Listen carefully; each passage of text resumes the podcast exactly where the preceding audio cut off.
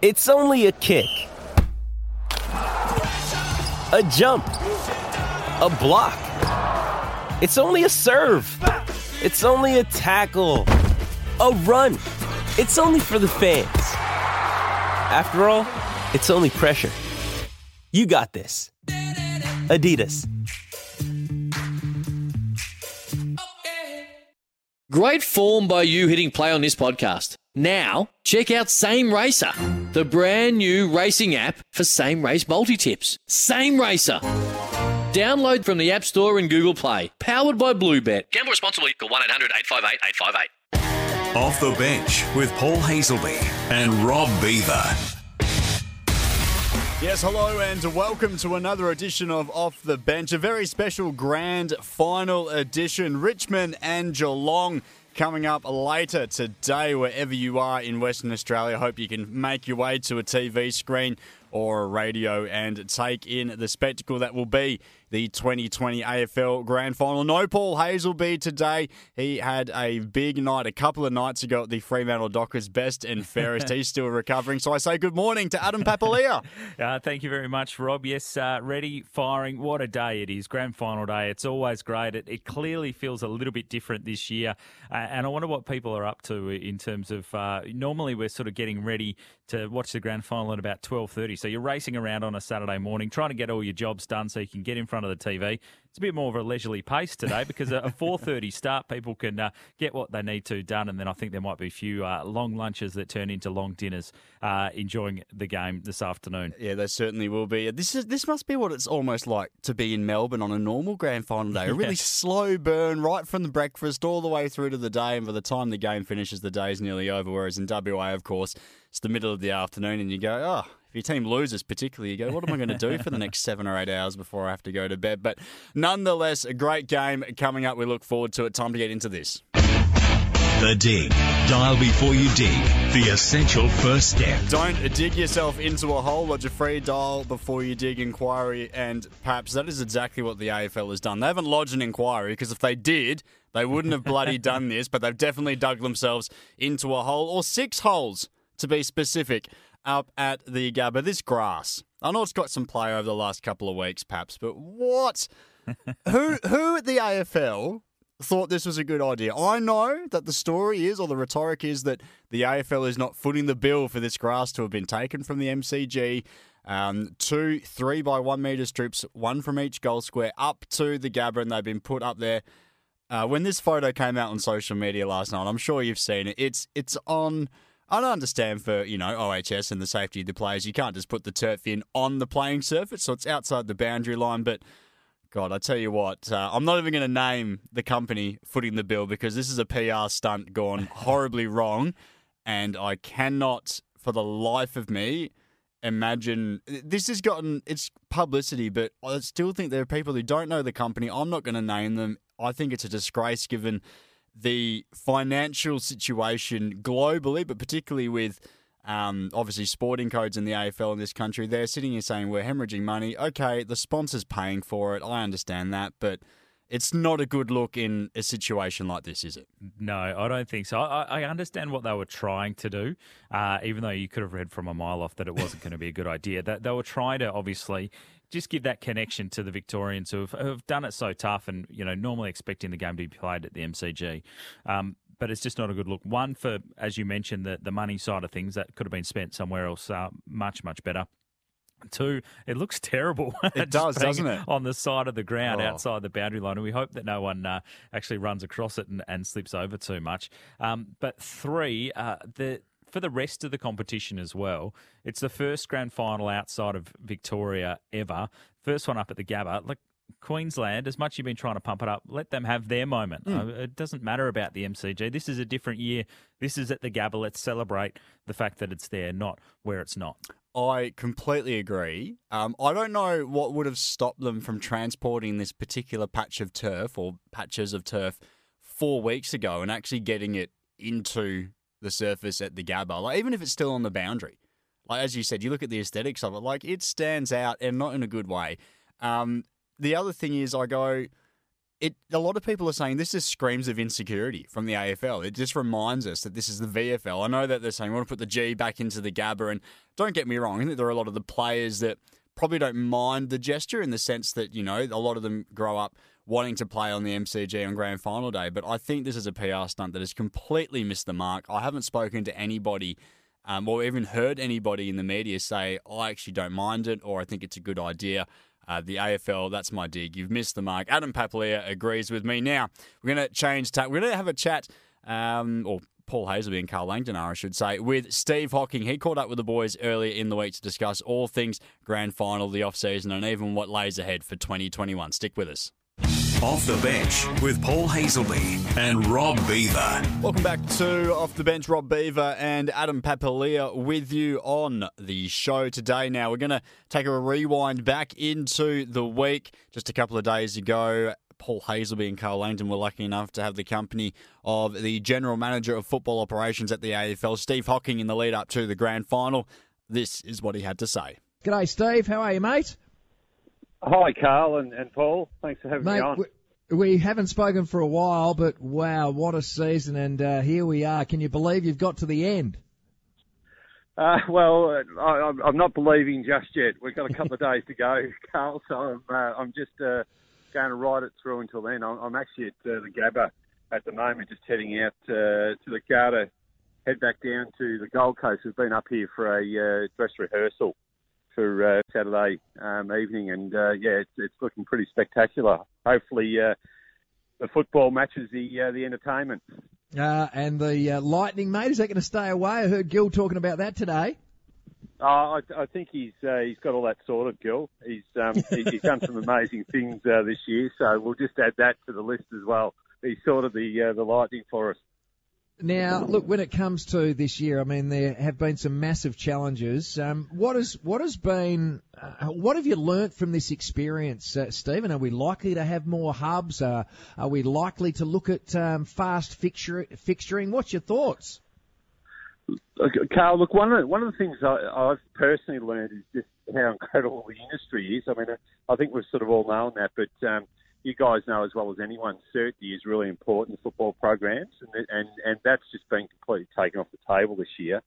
Um, and so uh, currently, uh, I'm uh, living in the Royal Pines um, hub in, in a bubble, um, which will burst uh, Saturday once the ball is bounced uh, for the grand final. And um, uh, I'm living there with Geelong families and also Richmond families, and you know the players are down at the pool together, and this is grand final week. I mean, it's it's just unheard of, you know, that that level um, of interaction and, and care that's going on for you know for the game. It's quite extraordinary. So they're sorry about the helicopter above me here. Um, they're the uh, they're some of the learnings, you know, from my end, which I think are just quite exceptional. Just how flexible people have been, um, and how they've uh, they've just kept the game going for all, all the fans and uh, all the people that are actually employed by it as well. So it's been a monumental effort by just so many people. Steve, are you preparing to do it all again next year with the hubs if things don't improve, which is probably doubtful? Paul, look, it's it's, it's hard to know. It, it certainly looks like you know we're we're looking to uh, get the season off to its um, you know its original start date, and and you know we'll be working towards that. That's our planning at this stage. Hopefully, Victoria does start to open up. Um, it's uh, you know it, it's certainly showing signs that um, that may be the case. We've got AFLW um, that will uh, will kick off uh, their pre-season around um, early November and we're doing a lot of planning around that. So that's the first part for us, and I think you know we'll, we will certainly we've learned a lot out of the men's um, competition this year, and we'll take that into into the AFLW comp, and then we'll learn from that and uh, have us well prepared um, going into uh, uh, 2021.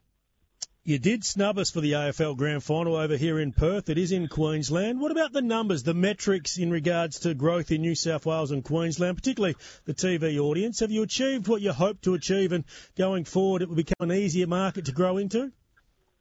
Look, I, I think one of the things that we've learned, Paul, is is you know you, you can um, you can invest a lot of money into these regions, which you know quite clearly the the, uh, the competition has, and then you do something like what we've done, where you know the the, the whole competition's gone on the road, and that the impact of that has been substantial. Um, you know, in a market um, that we're you know we're finding our feet in. It's fair to say, but uh, yeah, the connection that's gone on here has just been quite exceptional. And I, I'm you know I'm not just saying that to pump it up. It's it's quite genuine. You can see that uh, the Cup Tour, the Premiership Cup Tour that went right through uh, large parts of Queensland.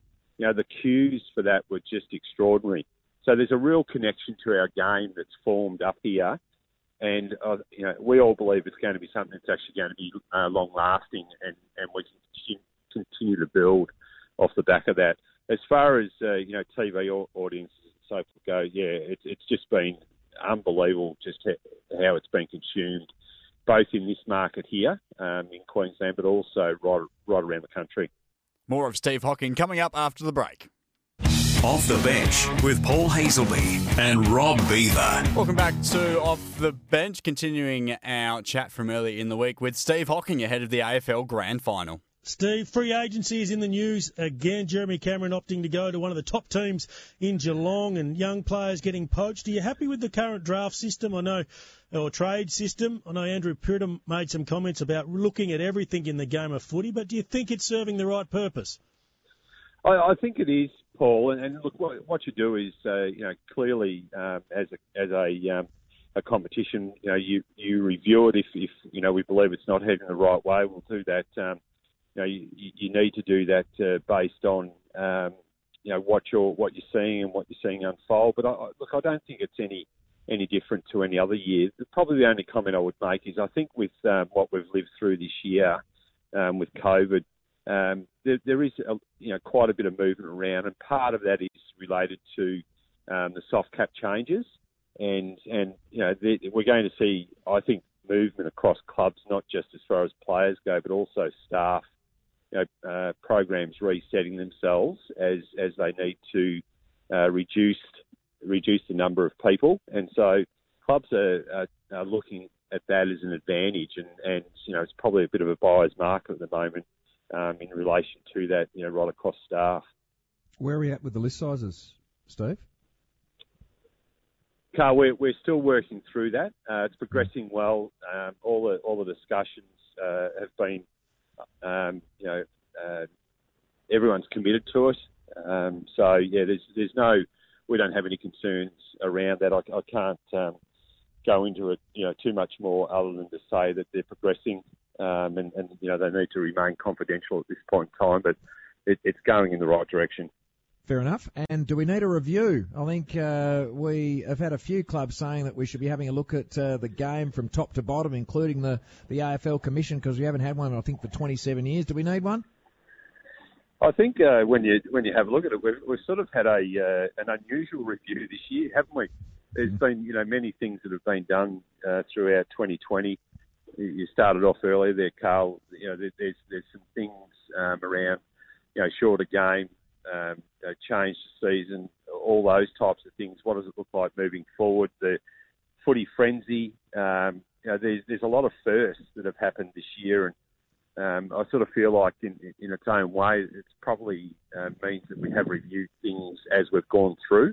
Um, this particular season, and what we do need to do, you know, the, the first the first thing for us is to deliver a, a uh, you know, incredible grand final, and we've got um, you know, two really experienced teams that have got through that have been on the road for over 100 days now. So, um, you know, massive credit to those two two sides.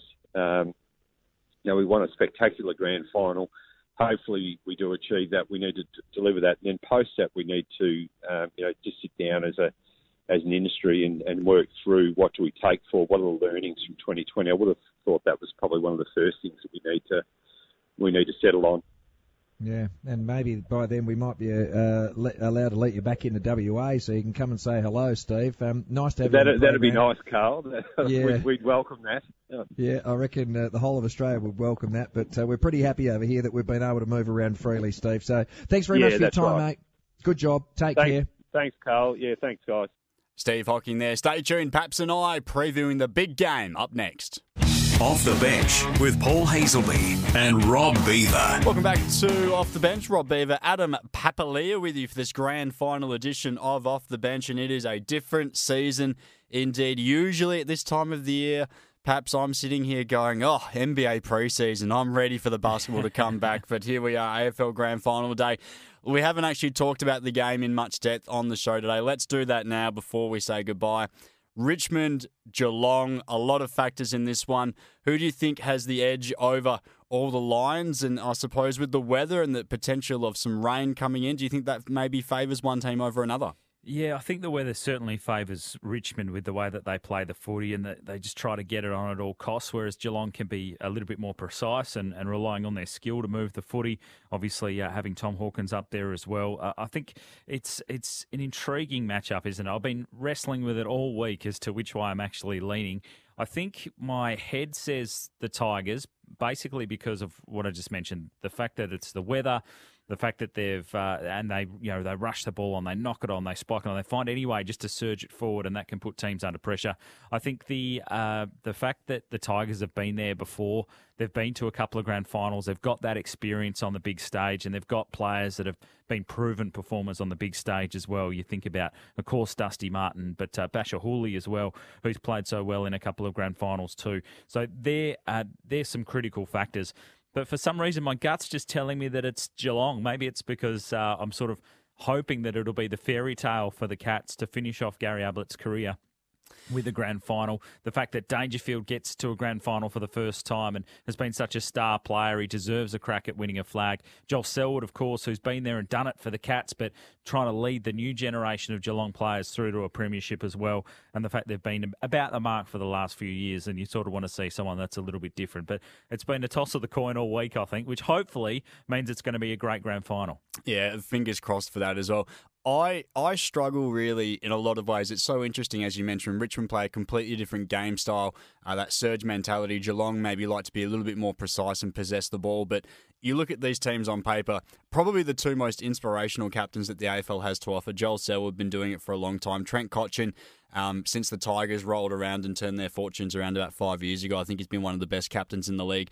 You've got those two as the linchpins. You've also got dynamic midfielders that can go forward and, and, hit the scoreboard, obviously, and Dustin Martin, who's been there, done that, a couple of Norm Smiths to his name, and Patrick Dangerfield on the other end, who, uh, despite obviously, as you say, not having made a grand final before this season, is probably lauded as one of the greatest midfielders we've had in the past half a decade or so.